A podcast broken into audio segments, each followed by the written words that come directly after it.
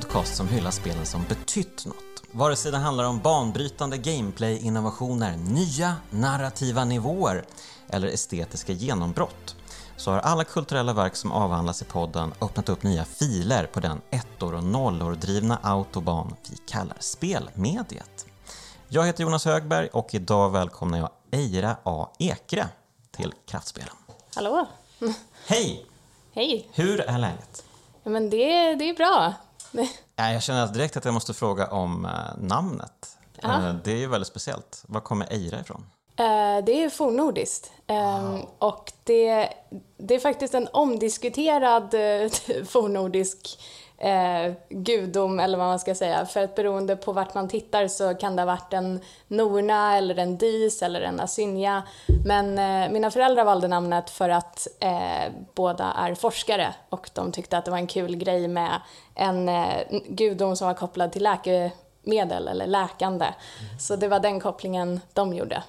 Okej, var, var de själva läkare eller var, var kom det ifrån? Eh, De eh, forskar inom medicin. Ah, Så, okej. Mm. Ja. All right. Ja, men kul. Coolt.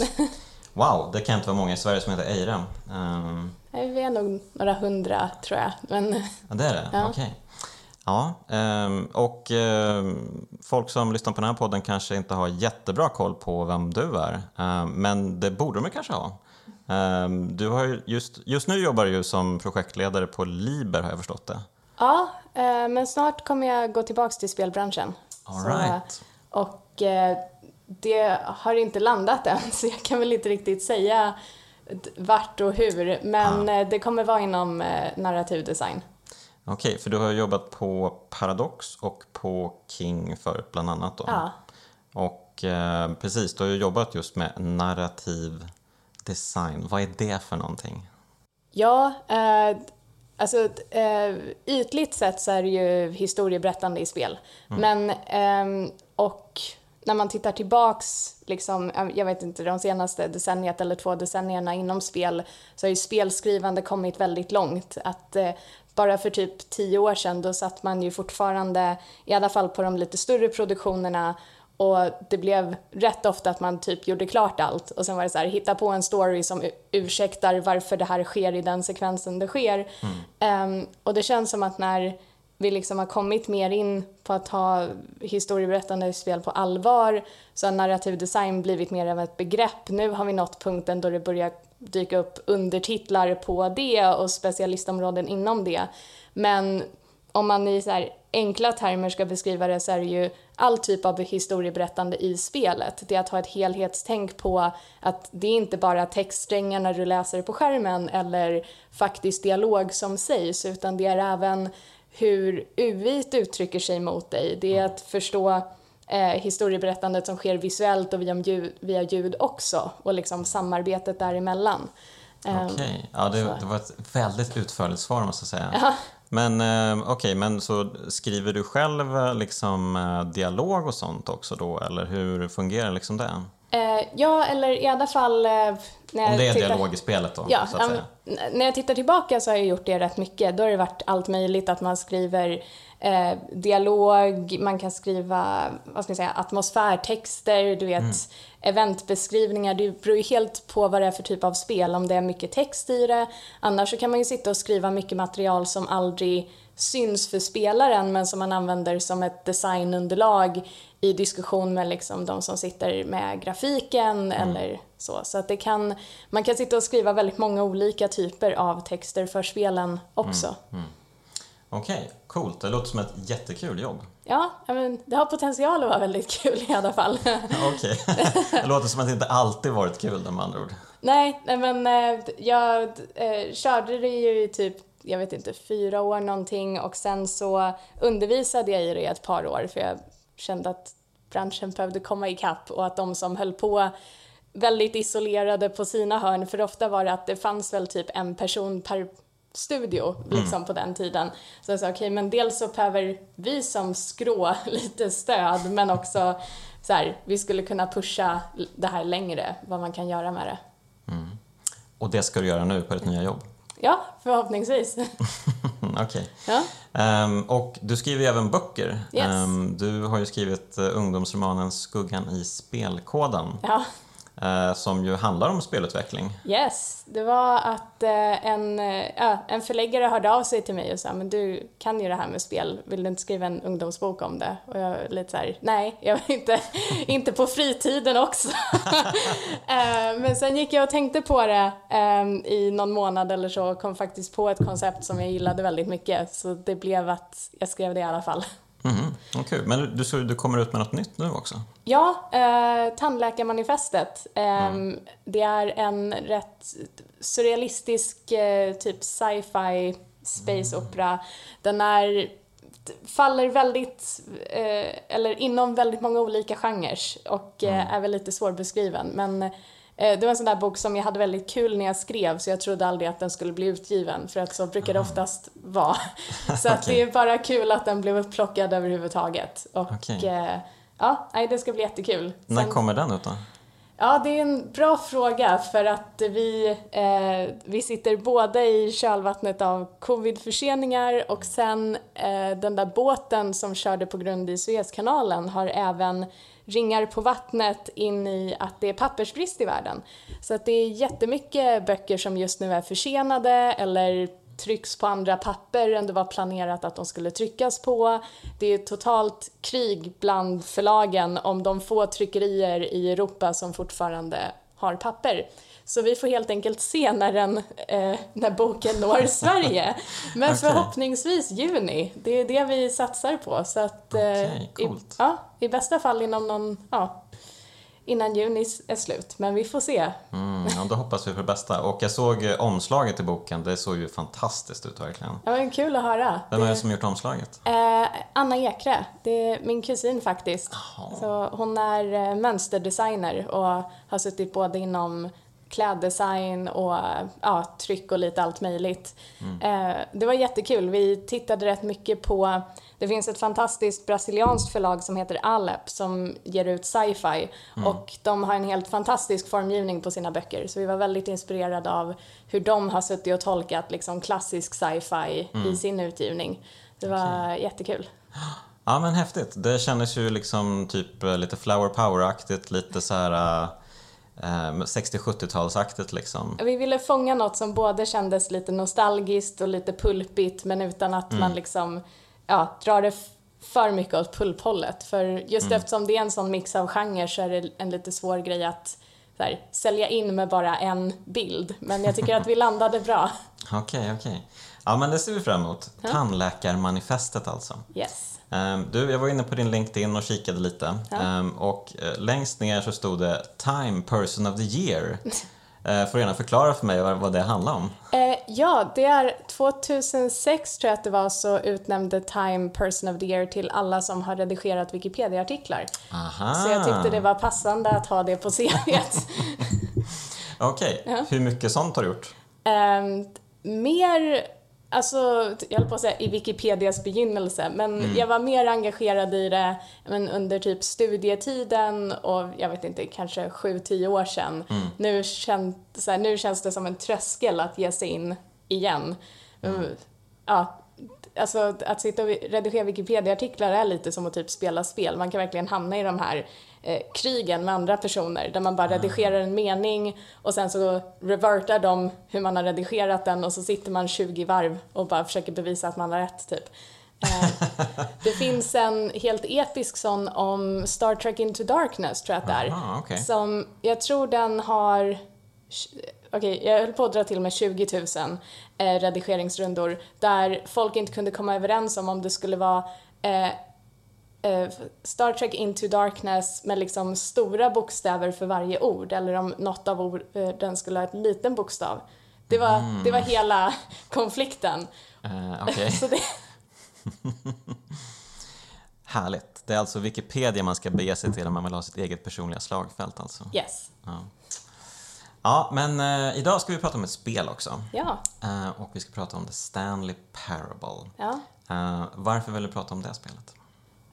Jag tycker det gör så otroligt mycket intressanta metagrejer med berättandet och hur det approachar spelaren. Um, och just att det i viss utsträckning liksom dekonstruerar valmöjlighet i spel Och eh, ja, men jag tycker att det är en väldigt intressant diskussionsgrund. Så. Ehm, och sen är det också en väldigt häftig historik. Det började ju som en, eh, det var väl en Half-Life 2-mod typ från början. Yes, yes. Och eh, sen hur det liksom därifrån har blivit det det är idag. Och, eh, och sen som jag nämnde för dig tidigare, jag tycker det är jätteintressant med den här tv-serien som har kommit ut nu som heter Severance. Som öppet säger att Stanley Parable var en av grejerna de inspirerades av när de skrev den. Och ja, men att just se hela den resan från den här liksom Half-Life-modden till vart det är nu. Ja, du påpekade ju det för mig eh, inför det här avsnittet, så jag har ju sett Severance nu. Mm. Ja. Ehm, och jag antar att du också sett Severance. Ja. Eh, det var ju en fantastisk serie. Ja. Ehm, det var en av de bästa jag sett på flera år faktiskt. Sen typ eh, Twin Peaks säsong 3 tror jag. Ja men verkligen. Det var otroligt häftigt. Ehm, och eh, verkligen må- många liksom, teman som går igen, går igen liksom. Både i Severance och i Stanley Parable. Du, du ville ju ursprungligen prata om typ The Last of Us och liksom Mass Effect och lite mera större eh, berättardrivna spel. Ehm, men eh, det blev lite tidsbrist så att eh, ett sånt här spel blev en perfekt lösning. För det är ju, en spelomgång varar ju kanske fem minuter i The Stanley Parable. Ja, det beror väl på hur, hur tur du har och hur väl du fyller, följer instruktioner. Men något sånt. Du, ja. Ja, men du kan ju ge premissen för spelet då. Ja, men premissen är att eh, Stanley vaknar i sin, eh, på sin kontorsplats och märker att kontoret är tomt. Och eh, du har en berättarröst som hela tiden beskriver ja, Stanleys situation. Och det är en så här härlig, nästan liksom David Attenborough typ av röst som en sån där klassisk som man i alla fall liksom instinktivt typ litar på och följer. Men hela premissen är att han vägleder Stanley genom kontoret och beskriver vad Stanley gör allt eftersom att Stanley går till olika platser. Och eh, du stöter rätt snart på ett rum där det finns två dörrar som är öppna och berättarrösten säger att du går in i den till vänster. Men du kan också gå in i den till höger och det är därifrån som interaktionen med rösten kan förändras väldigt mycket beroende på om du lys- lyssnar på den när den säger åt dig att gå tillbaka, om du väljer att lita på den eller inte. Och eh, ja, det finns en myriad av sådana små ögonblick i spelet som kan leda till stora saker eller ingenting eller att spelet startar om. Och ja, det är väl det. Ja, det är väl det. Ja. men vi ska väl också säga det att, eh, som du var inne på, då, det började ju som en mod då till Half-Life 2. Mm. Och eh, sen så blev det ju liksom ett spel till Ja. Steam som släpptes. Ehm, och sen nu då i år så har de ju släppt en Ultra Deluxe-version av spelet till konsoler och eh, ja, men till alla möjliga format egentligen. Ehm, de har gått tillbaka och eh, gjort en massa nytt material. Ehm, Och eh, ja, eh, de döper faktiskt om spelet. Om man spelar Ultra Deluxe-versionen och eh, går in på det här nya materialet Sen när man kommer ut i startskärmen igen så står det Stanley Parable 2. Så det bara, nej, det kanske är en uppföljare det här, vi vet inte riktigt. Vi är lite osäkra på ehm, vad vi ska kalla det egentligen. För det har väl nästan gått tio år sedan alltså, spelversionen släpptes till Steam. Jag tror det är åtta, tio år någonting. Så ja, det är häftigt att de har gått tillbaks till det nu. Mm. Ja, nej men eh, och de har ju skapat eh, en egen spelstudio också som heter Crows, Crows, Crows. Ja. Eh, Mycket bra titel på den. Ehm, yes, men alltså ska vi, ska vi försöka bena lite det här då? Ehm, vad, vad händer, vi kan ju ta och börja med, vad händer om man följer berättarröstens v- alltså alla val som man får egentligen men man tar hela tiden eh, berättarröstens sida liksom. Man följer eh, t- till punkt och pricka helt enkelt det han säger. Eh, jag kommer faktiskt inte ihåg, för på min senaste runda så var jag rätt mycket av en contrarian rakt igenom. Okej. Ehm, för jag hade aldrig hamnat i den cykeln som kallas the confusion ending. Ja, just det. Eh, så det var det jag var lite ute efter. Ah, jag fattar. Ja, det, det är ju väldigt kul slut. Ja. Eh, som sagt, det finns ju typ eh, 19 olika slut tror jag, något i den stilen. Ja, och sen är det ju den där, för det är det jag gillar med det, är det här känslan av någon så här, eh, ja men det finns slut som är ett mellanting. Det är liksom inte hela tiden de här absoluta storslagna eftertexterna rullar sluten, utan det kan verkligen bara vara ett så här du låste in dig i liksom garderoben och sen så startade spelet om. Det behöver inte vara eh, att man liksom jagar de här enorma, vad ska jag säga, set pieces eller så. Nej. Och det är det som är lite häftigt med det, att det bara är som ett evigt flow i det, även när du tekniskt sett har nått ett slut. Liksom. Ja, men det är sant. Ehm, ja, men då kan jag avslöja då vad som händer i det uh, berättarröstdrivna slutet.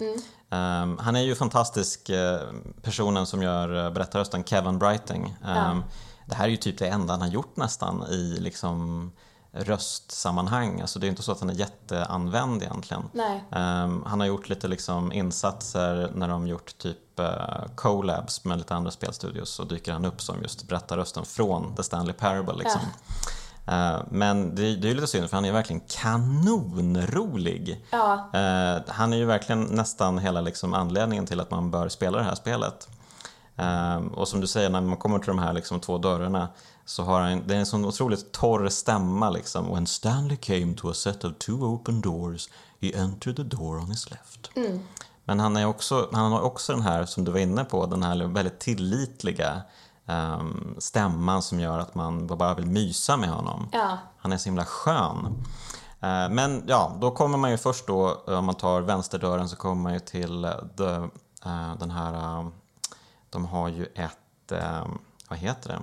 Eh, Mötesrum, mötesrummet. mötesrummet precis. Så de har ju liksom en diabildsvisning där. Ja. Ehm, och det är massa eh, whiteboards som det står massa saker på, lite konstiga saker på. Ja. Ehm, lite olika eh, skämt baserat på eh, typ Office-temat. Ehm, och sen så går man vidare och då går man, går man förbi kanske det bästa rummet i hela spelet, The Broom Closet. Ja.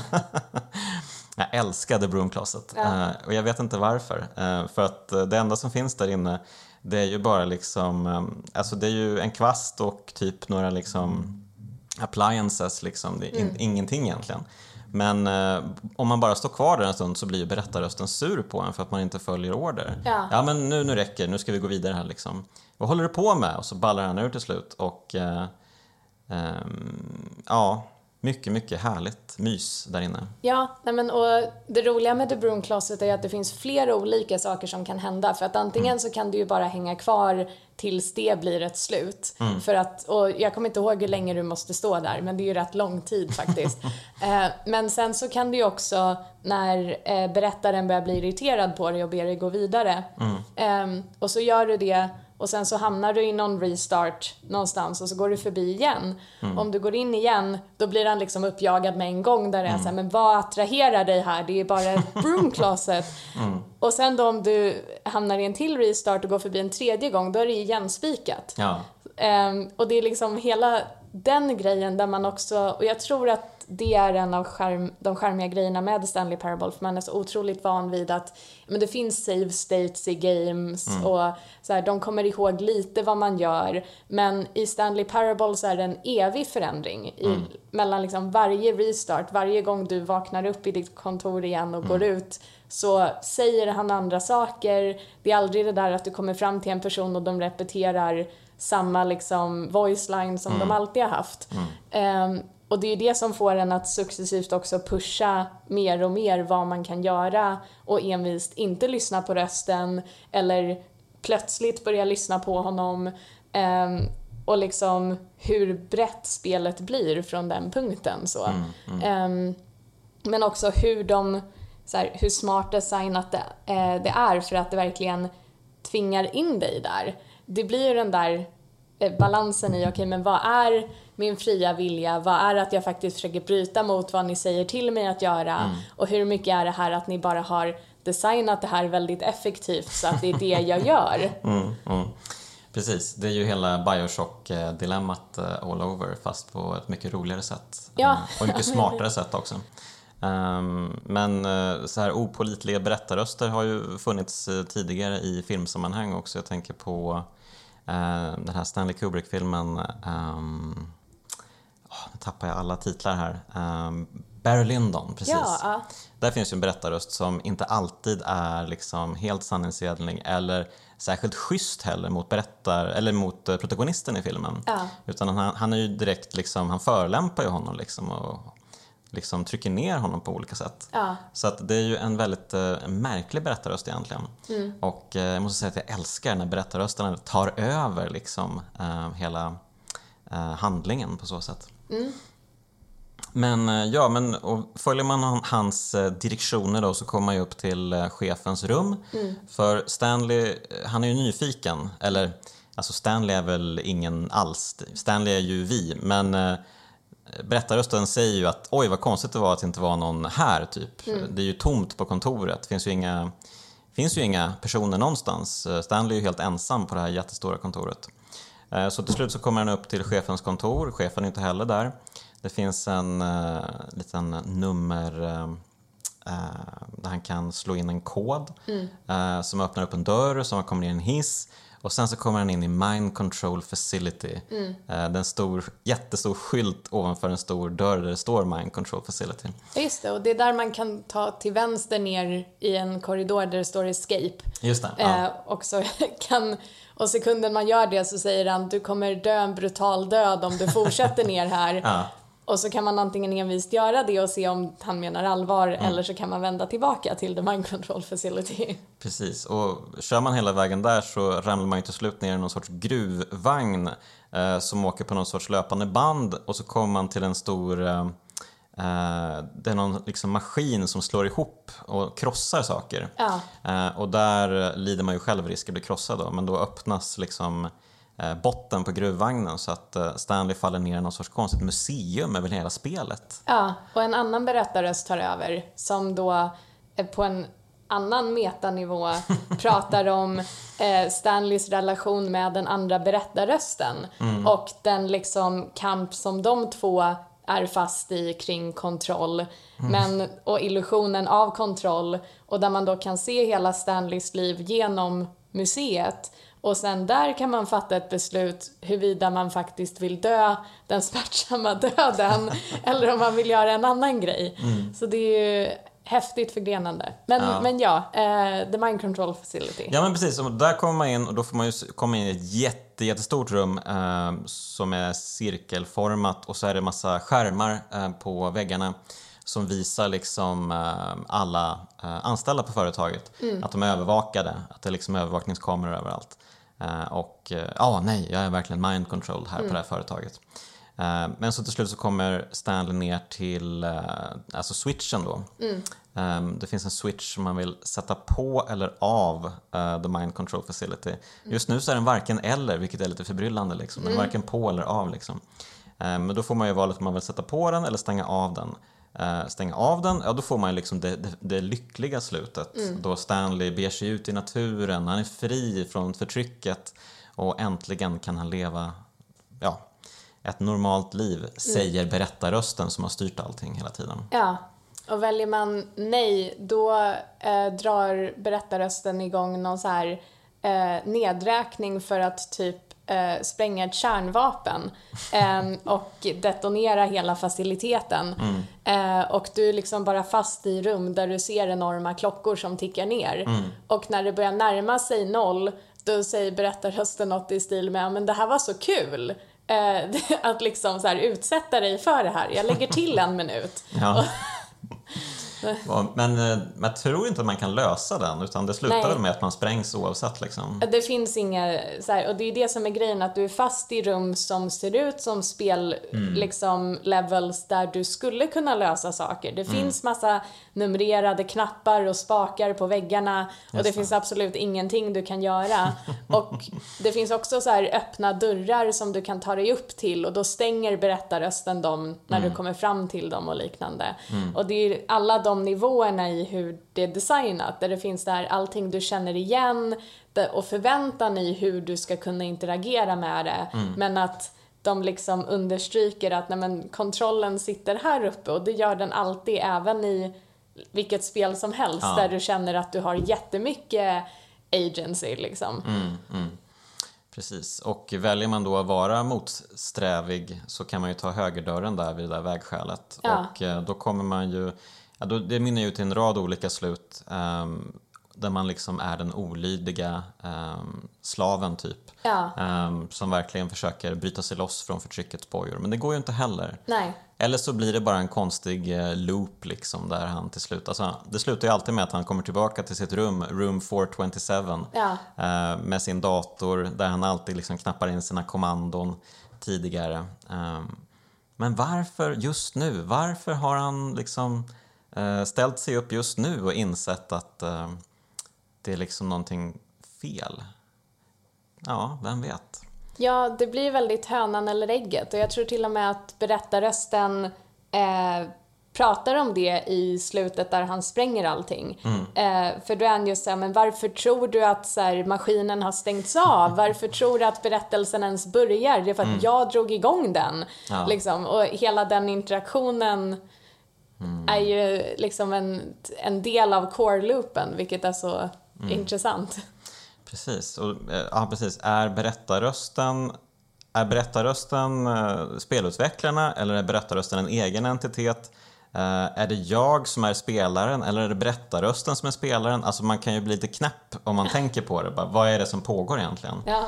Ehm, är, jag ser lite Stanley som en isk, alltså att han, in, att han är en icke spelbar karaktär egentligen. Att han är en NPC.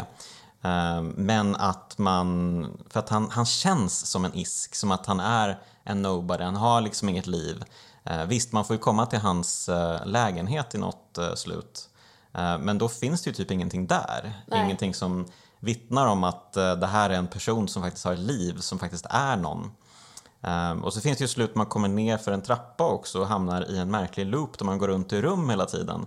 Och berättarrösten psykar en eh, och det slutar med att eh, Stanley ropar ut eh, i, i etern I have a boss, I have an office, I'm alive! Ja. Men ja, är han det? Det är frågan.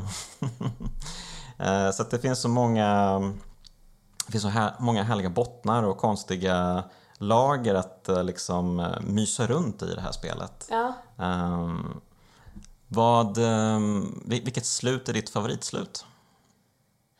Jag vet faktiskt inte. Eh, alltså, jag tycker nog att styrkan i det är att eh, det inte handlar om sluten. Och att det är liksom de här looparna man kör igenom och i alla fall laddningsskärmen på ja, men, spelet då som kom ut för typ åtta år sedan, där eh, är det ju bara en sträng som, där det står the end is never the end is never the end is never the end och så vidare. Och eh, det känns ändå lite som huvudpremissen för det. Ehm, så till skillnad från typ, jag vet inte, spel som Bloodborne eller Mass Effect där jag liksom lätt skulle kunna dyka in i diskussioner kring vad som är så här, det objektivt bästa slutet därför att så tycker jag att Stanley Parable är klurigare för att det är ehm, jag vet inte, sluten är en del av resan på ett sätt som de väldigt sällan är i spel och de utiliserar den här liksom en nästan respawn mechanics på ett sätt där sluten eh, liksom inte är huvudpoängen på det sättet. Så. Ja, det är sant. Eh, Och eh, det har liksom, de har ju fläskat ut spelet ytterligare då med Deluxe eh, Edition då. Ja. Ehm, De har ju till och med gett en tvåa då, Stanley Parable 2. Ehm, Och eh, tar man sig in i det här New Content-dörren som dyker upp när man spelat några vändor, eh, då får man bland annat eh, ställa sig i en stor cirkel och så står det liksom Jump Button på en stor skärm. Och då har man liksom möjligheten att hoppa för första Ja. gången i spelet. Om man står i cirkeln så får du typ 30 eller 40 gånger på dig att trycka på knappen så att den hoppar. Ja, Och sen är det slut, sen får du ingen mer hopp. Nej. Och du kan inte hoppa utanför den här cirkeln. Men det är liksom en belöning åt dig som har spelat spelet tidigare. Ja. men grattis, du har spelat Stanley Parable. Åh, vad härligt för dig. Nu ska du få din stora belöning. Nu ska du äntligen få hoppa i spelet. Varsågod, grattis. Och sen var det inget mer med den saken. Så det är många sådana saker de lägger in i deluxe-versionen. De, eh, till exempel så dyker det upp så här Stanley figurines. Att man ska samla på sig eh, sex stycken statyetter som ser ut som Stanley, som ligger utspridda i hela spelet. ja, Ehm, och eh, det är ju sådana här typiskt spelmoment som finns i alla spel nu för tiden. eh, som man inte tänker så mycket på. Ja, du ska samla allt som går att samla, liksom, självklart. Och sen när man väl har samlat alla sex figurerna då blir berättarrösten nästan nostalgisk. Åh, vad härligt den här resan har varit med att samla alla de här figurerna. Kan vi inte gå tillbaka? Jag vill göra det igen och igen och igen. Det här är det enda som, som är rätt liksom. Mm. Och så gör man just en bakåtresa. Man, man tvingas av berättarrösten att gå bakåt genom alla de här rummen man har hittat alla de här figurerna. Och så stoppar man på sig ännu mer figurer då. Trots att det uppe i hörnet står ju liksom 6 slash 6 Mm. så blir det nu 7, 8, 9, 10, 11, 12, 13, 14 av 6 Ja. eh, i en liksom oändlig loop. Liksom. Ehm, så att de, de kritiserar ju ganska mycket av hur liksom, spel brukar vara uppbyggda. Ja, men, och det är det jag tycker är intressant med deras grepp för att så här, ehm, liksom, spel har ju gillat att hålla på med självparodi i någon utsträckning eh, länge. Och det kan göras på ett sätt där det känns rätt ytligt. Men Stanley Parable känns som att den alltid har varit intresserad mer av liksom själva spelmekaniken. Och eh, ja men så här, vad är interaktionen mellan designer, interaktionerna i spelet och spelaren. Liksom spelet som den här saken emellan den som sitter och strukturerar upp hela upplevelsen och den som spelar upplevelsen. Och just så här, vad ens egen upplevelse av ett spel är. Så. Det känns ju som att så här, Stanley Parable för de skapade ju The Beginner's Guide efteråt som också är ett av mina favoritspel. Och det är ju ytterligare en nivå in i det, där premissen är att ehm, ja, typ en berättarröst ehm, har, vill presentera indiespel för dig från en person som den här berättarrösten hävdar att han känner och är nära vän med. Och jag säger, vad säger de här eh, spelen om den här killen som person. Liksom, vad säger hans kreativa verk om honom? Nu ska vi djupdyka i hans psyke och så här, prata om hur hans design eh, liksom representerar olika aspekter av honom. Och Stanley Parable känns ju väldigt som så här protoversionen av det där man utforskar liknande saker. Eh, där det är så här, vad ser spelaren av skaparen i spelet och så här, vice versa. Och vad, eh, vad försöker man göra med ett spel som eh, jag menar ultimat alltid bygger på manipulation i någon utsträckning. Och jag menar det är någonting som Det känns som att vi inom spel verkligen vill så här, distansera oss från för man vill inte erkänna att många designprinciper fin- är rotade i typ gambling och liknande för att vilka gjorde research på typ så här att inte ha immersion breaking, call to actions och liknande liksom typ decennier innan vi ens satt och gjorde det digitalt. Det är kasinon liksom. Och så, här, så manipulation är alltid, alltid en del av spel. Men frågan är hur du utiliserar det och så här, hur du applicerar det i din design.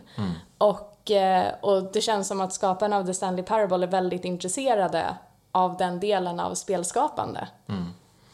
Ja, men eh, precis. Spel blir väl alltid på något sätt kanske lite ohederligt mot spelaren eh, på så sätt att eh, man förväntas kasta sig in i en historia, ett spelupplägg som från början är liksom utstakat från första början. Um, ja, men alltså, det, egentligen är det ju samma med all typ av eh, media och eh, alltså litteratur och film och sånt. Man, man, tar sig, man, man ser någonting, man läser någonting och i spel så spelar man, visst, men har man verkligen en egen vilja för det? Men det, för det är ju det som är den intressanta frågeställningen. För att spel, eftersom eh, spel är inte en historia som blir berättad för dig, spel är en historia som blir berättad genom dig. Och det är det som är den stora skillnaden. Och det är det som ger spelarna illusionen av att jag påverkar världen jag är i. Och det är det man ser som en diskussionspunkt för liksom många spelare där eh, feedback kan vara allt ifrån så här, när jag gick igenom det här typ fältet med gräs så svajade det inte. Det är så här, är immersion breaking, det känns inte som att jag är där. Ehm, och att Eh, gud, jag höll på att eh, jämföra det med wrestling faktiskt. Men eh, för inom wrestling, där pratar man om ett koncept som eh, kallas kayfabe, vilket egentligen är som the fourth wall. Men det är premissen att vi alla tror att det vi tittar på är på riktigt. Men vi vet att det inte är det. Det. Vi vet att slagen inte landar, vi vet att det är en hel performance på det här. Men vi reagerar som om det är det som sker. Det finns liksom en medvetenhet hos både performers och publiken att det är det vi håller på med just nu. Ehm, men inom spel så känns det som att den medvetenheten kanske inte riktigt finns där på samma sätt. Och jag menar, när man sitter på designsidan för jag har suttit på flera spel där man sitter och designar liksom förgrenande citattecken, berättelser. Och hälften av gångerna så är det ju för dyrt att göra det för förgrenande. Så det du försöker göra är att skapa en effektiv illusion där vi sparar de absolut mest värdelösa statesen. Så att du kan få lite feedback senare att så här, ja just det, jag kommer ihåg att du sa det där tidigare eller whatever. Men vi sparar inte det som faktiskt skulle vara dyrt att spara. Det som skulle leda till mer content eller whatever liksom. Och, ehm, och där blir det ju också den här skalan av, ehm, för jag menar nu finns det ju också en trend kring agency, förgrenande berättelser och liknande. Och långt ifrån alla spel borde vara förgrenande. Liksom, vissa vinner verkligen på att vara linjära, vissa vinner på att inte försöka ha massa story överhuvudtaget och sånt. Det finns tusen sätt att berätta berättelser i spel. Ehm, men för att koppla tillbaks till, till The Stanley Parable så känns det som att de var väldigt tidiga med att liksom dekonstruera och titta på metalagren i den här aspekten av spel.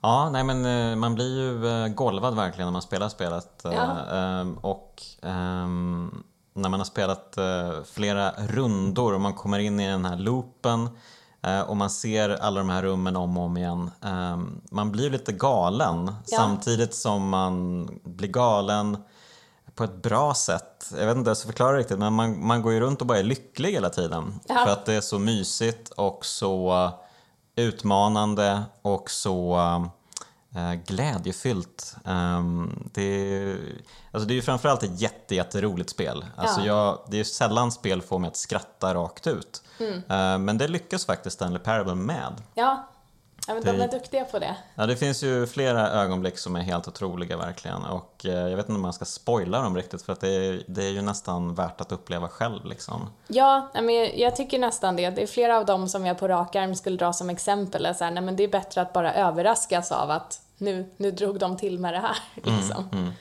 Men jag kan i alla fall nämna det att i den här nya deluxe-varianten så dyker det upp en hink Ja. ehm, som får ganska stor betydelse för spelet sen. Ehm, den här hinken dyker sen upp i kontoret när man börjar spelet. Ehm, och då kan man plocka upp hinken och så kan man ha med sig den hela tiden som en sorts snuttefilt på alla kan man helt enkelt besöka alla de olika sluten eller alla de olika vägarna man kan ta och så. Eh, Och så är det hela tiden nyskriven dialog med berättarrösten som hela tiden refererar till hinken. Ja, det är bra att ta med dig hinken Stanley. Det är jättebra. Eh, Äntligen. Och eh, så blir han liksom modigare också Stanley. Aha. För tidigare har man kanske fått intrycket att han är en väldigt ja, men, lite hunsad figur helt enkelt. Eh, som, inte, som inte säger mycket, som håller sig i bakgrunden. Men med hinken så framstår han plötsligt som en superhjälte. Och så finns det ju då ett slut som jag nästan blev rörd av att se. Eh, Det finns en hemlig eh, liksom, raket Ja. som man kan använda för att eh, flyga ut från hela kontoret. Ja. Ehm, och det är lite knepigt för att komma dit. Man måste liksom nästan gå in i chefens kontor och sen ska man snabbt ut därifrån innan dörrarna stängs. Aha. Och sen ska man springa hela vägen tillbaka till Stanleys kontor. För då öppnas alla de här dörrarna som stängs bakom en. Ja. Och då hittar man ut till trapphus och in till den här raketen då som gör att man kan fly från det här kontorslandskapet. Men om man har hinken med sig så plockar Stanley upp den, tittar på den, smeker den och lägger den i raketen, stänger raketen och så flyger raketen iväg med hinken. Ah. Alltså wow, jag blev, jag blev riktigt rörd alltså. Och det trodde jag inte i Nej. The Stanley Parable att man skulle få ett sånt ögonblick. Men, eh, mm. Vad fint. Ja, nej, men det finns mycket, mycket underbara saker här. Men vi kan ju prata lite om eh, Severance-kopplingarna också kanske. Ja. Ehm, för som sagt, det var ju verkligen en fantastisk tv-serie och det, jag kände ju direkt att det fanns så många liksom eh, speliga saker i den eh, Ja. som man tänkte på liksom. Men verkligen i det, det visuella av den. Alltså jag tycker det, jag tänker vi kanske kan fokusera på typ ja, men det första eller par första avsnitten ja, som inte spoilar för mycket. För mycket. Men um, för att man följer ju då um, ett par personer som går till jobbet och de jobbar på en viss avdelning eh, på ett eh, stort läkemedelsföretag tror jag att det är. Eller de gör väl lite av varje typ. Mm. Och, eh, men när de åker ner hissen till sin, sin kontorsavdelning så, så sker någonting. Just det. Så. Mm. Och, men bara Alltså, dels så tycker jag att musiken ligger mm. väldigt nära Stanley Parable Idol-musiken. Mm, mm. eh, det var fascinerande hur liksom nära de var faktiskt. Men sen, eh, det finns liksom en scen när man verkligen ja, men har den här första, följer snubben in på kontoret, mm. där han går igenom receptionen men kameran filmar det ovanifrån mm. och där han kan välja två vägar att gå runt receptionsdisken och han väljer den mm. till höger. Ja. Och liksom bara den typen av, så här, hur det verkligen skulle vara ett sätt att man framade ett val på i ett spel, mm. eh, tycker jag var jätteintressant. För det påminner mig om typ Russian Doll, där huvudkaraktären är en speldesigner och i första eh, avsnittet av den som sätter hela den storyn liksom och spinner iväg med det de gör med den eh, så sker en grej i typ en kiosk hon går in för att så här, köpa cigaretter i. Mm. Och då står hon också precis vid typ en hylla där liksom en sak sker på ena sidan av hyllan och en mm. annan sak på andra sidan av hyllan. Mm. Och det verkligen är, jag kan göra valet att så här, interagera med den ena eller andra. Mm. Och det är det som ja, påverkar allt som händer sen. Mm. Och den fascinerade mig jättemycket för att det är liksom rakt ut ur typ så här, The Wolf Among Us eller vad som helst. Där man är så här, det är så mm. här vi skulle ha framat det i ett spel. Mm. Så. Um, och det är intressant när annan media kan implementera den typen av visuella saker på rätt sätt. Mm. För att, eh, jag menar, man behöver inte ta upp historiken av alla försök att filmatisera olika typer av spel genom åren. Och det jag tycker är så intressant är att de sakerna som är ett steg förflyttade, typ Russian Doll eller Severance, där det är mer, vi är intresserade av atmosfären, vi är intresserade av tematiken, men det är inte som att vi rakt upp och ner försöker filmatisera The Stanley Parable, mm. eller liksom, utan att det mer är, eh, ja, det märks att man har bearbetat ett par gånger och sen nått mm. en punkt där man faktiskt kan göra ja, men, film eller tv-serie av det. Just så. Ja, men speciellt en grej tänkte jag på. Um, det sker väl typ i första eller andra avsnittet, ja det kanske är lite senare men det är ingen stor spoiler Nej. i alla fall. Um, det är att um, de är ju liksom fast på det här kontoret men det finns många vindlande korridorer runt omkring här. Ja. Uh, och, det, och de vet liksom inte vad som finns någon annanstans utan allt är liksom outforskat egentligen. Ja. Utan de går sin rutt, alltså precis som Stanley då ja. Eh, gick sin rutt. Um, det här liksom vanliga båset de sitter vid och gör sina de gör ju liksom helt vansinniga grejer vid, vid datorerna egentligen. Ja. Som verkar vara liksom lika meningslösa som det Stanley gör i The Stanley Parable. Mm. Men, men så är det då någon som till slut får tag på en karta. Ja en riktig karta över hela um, golvet, över hela liksom, korridoren, över hela liksom, planet de, de befinner sig på. Uh, och så står det liksom utskrivet uh, liksom, ah, här borta finns den här, uh, här borta är det farligt, typ. Eller sådär. Mm. Så det ser ju ut som en klassisk uh, spelkarta liksom. Ja. Äntligen! Och så hittar man ju den också. Den är liksom gömd eh, och så hittar till slut protagonisten den mm. eh, bakom eh, någonting. Jag ska inte avslöja vad. Men, eh, bara, och, och, så känn, och så får man liksom samma känsla som när man spelar. Man bara ja nu hittar jag kartan i Zelda typ, ja. äntligen! Um, nu levlar jag upp här, nu kommer jag liksom nu öppnas hela världen för ja. mig. Så att, uh, ja, men det, det är mycket sådana små detaljer som man direkt känner bara oj, Eh, alltså jag skulle lika gärna kunna spela det här, går det bra eller? Ja. Mm. Men, eh, och jag tycker, för det är också i första eller andra avsnittet, men just när man ja, men följer dem när de går liksom genom den här korridorlabyrinten hela vägen till ja, sin arbetsplats så. Um, för det kändes nästan så här frame by frame som en sekvens i Stanley Parable mm. när det är jag tror det är någon gång när man har varit olydlig som man liksom får gå igenom ett gäng korridorer men där det inte finns någonting på väggarna, alla dörrar har tagits bort, det är bara liksom vitt för evigt mm. och du liksom går bara rakt fram i någon dryg minut liksom. Mm. Eh, och just den så tryckande känslan det ger och mm. hur det verkligen är exakt samma sak i, i den här liksom alldeles för långa scenen, eller liksom, jag menar inte för långa på ett negativt sätt, men i Severance där mm. det tar aldrig slut. Han mm. liksom tar hissen ner till så här, där han ska jobba, men sen så liksom går han i typ två minuter genom de här mm. helt tomma korridorerna. Mm. Det är liksom, ja, man fångar en väldigt bra känsla i det.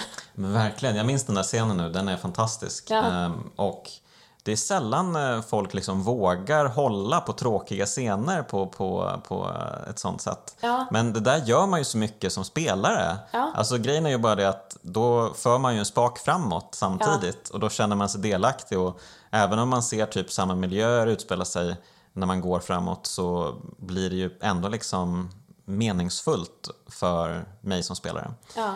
Um, och uh, ja, det, det kändes verkligen speciellt den här scenen. Mm. Uh, nej men en fantastisk uh, tv-serie måste jag säga och det är så himla sjukt att det är Ben Stiller som regisserat det mesta och ja. ligger bakom liksom. Det, det verkar ju verkligen vara hans passionsprojekt. Jag läste på lite, han har ju liksom hållit på i vadå, fem, tio år och liksom försökt.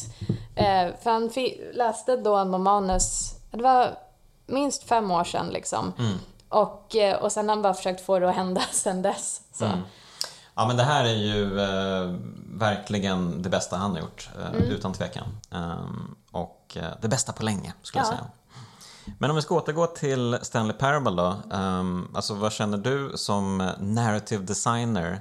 Um, skulle du kunna göra något sånt här? Eller liksom, finns det utrymme för att göra något, en sån här typ av spel? mer, alltså på kommersiella spelföretag?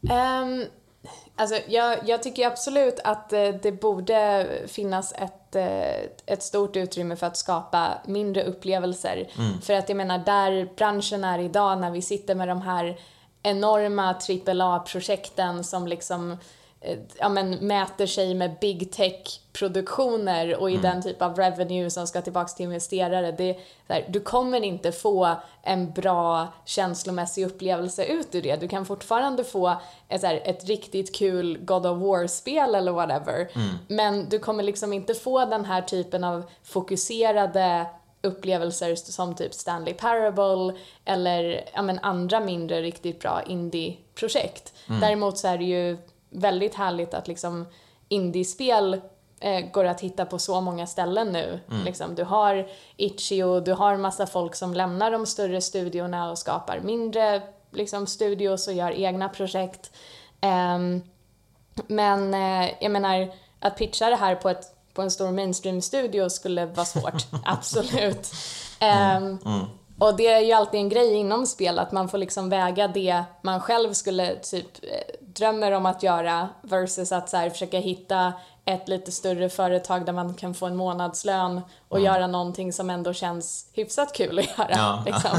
ja. Så det, ja. Ja, det är en balans där. Mm. Ja, såklart. Eh, men om du ska försöka liksom sammanfatta då, vad är det som gör The Stanley Parable till ett kraftspel? Um, alltså jag skulle säga hur eh, Alltså styrkan i det är ju, på sätt och vis känns det nästan som att man kan uppskatta det som det är, även om det är typ något av det första man någonsin spelar. Eh, på sätt och vis tror jag att det kan vara ett hyfsat bra introspel för att det kräver inte så mycket från dig, förutom att du liksom går omkring och interagerar med lite saker. Mm. Men däremot så finns ju en oerhörd styrka i det, är ju om man har en del spel med sig liksom in i det mm. och just kan uppskatta eh, men, för på någon nivå skulle jag ändå säga att det är ett kärleksbrev på många sätt till liksom många designgrepp och liknande. Det finns en oerhörd kunskap och liksom metamedvetenhet i allt de gör i det. Mm. Och går man in i det och har liksom, ja, en del spelande med sig in i det mm. så kan man liksom se alla de sakerna de leker med. Mm. Och eh, jag tycker att det är väldigt intressant för att det bara är en, så här, en riktigt stark spelupplevelse i sig, även om du bara kutar runt och har kul med det. Men det finns ett oerhört djup och mm. det är på vissa sätt nästan en studie i vissa designgrepp, vilket gör det väldigt intressant. Just det. Eh, Man kanske går vidare och blir narrativ designer. Ja, kanske. Fast inte om man spelade Beginners Guide. Det, alltså, jag, jag älskar det spelet, men det fick mig genuint att typ må illa. alltså, genuint. Det, man mår jättedåligt i slutet av det. Eh, men jag menar det på ett väldigt bra sätt, men det är absolut inte feel good. Och det är återigen den här, ehm, ja, hur tolkar vi folks skapande och typ så här, eh, och när börjar det kännas som typ ett övergrepp ungefär. det, är så här, det, det blir riktigt tungt. Ja, men du, du sa ju att det var massa indiespel där. Eh, De, de, ref- de hoppar ju in i indiespel även här i Stanley Parable. Ja, Ehm, nu minns jag inte vilka det var i originalet, men här i Deluxe eh, Edition så är det ju Firewatch och eh, eh, det här fotbollsspelet Rocket League ehm, som Ja. man springer runt i. Firemarch måste ju vara nytt för att det tror jag kom ut efter, Ja, jag tror Rocket League också är nytt. ja, Ehm, Jag- men det var några andra spel Ja. i alla fall tidigare. Ehm, Ja. Kanske Minecraft eller någonting sånt liksom. ja. Och så gick man runt i den världen och så var man liksom lite förvånad typ. Ja. Vad är det som pågår? Ehm, ja. Och jag, jag gillar det så mycket som en så här, alltså bara som ett litet gag. Det finns ett spel som heter Jazzpunk eh, som jag tycker är skitkul. Men där har de att eh, man kan hitta ett spel som heter Wedding Quake. Eh, vilket är en Quake-mod fast du liksom så här samlar på typ bröllopstårtor och så här drar runt och typ skjuter bröllopsgäster med dina bröllopstårtor. Eh, det är så här, bara jättedåligt ordskämt men det är liksom bara, och det håller på i kanske någon minut men det är jättekul. Ja, men spel, spel eh, är lite för fokuserade på att vara långa, tycker jag. Eller gamers är väl lite väl fokuserade på att spel ska vara långa spelupplevelser. Ja, Alltså Stanley Parable, man kan väl se typ allt som finns här på två, tre timmar kanske. ja, Eh, Men det gör ju inte spelet sämre för det, det gör ju spelet bättre såklart. För Men att det exakt. liksom är liksom en koncentrerad spelupplevelse som Mm. ja, ger dig någonting lite extra. ja. Ehm, ja, är det något mer du vill säga? T- inte så jag kan komma på på rak arm. Okej, ja. men eh, tack så mycket Eira för att du var med i Kraftspelen. ja, tack. Det var jättekul. Ja, och eh, ett stort tack till dig som lyssnar och även ett tack till det finfina eh, bitpopbandet 047 som gör Kraftspelens signaturmelodi. Eh, vill ni prata om Kraftspelen så går det att följa oss på sociala medier, Twitter, Instagram och Facebook. Hörni, ha det fint så hörs vi igen nästa vecka. Bye.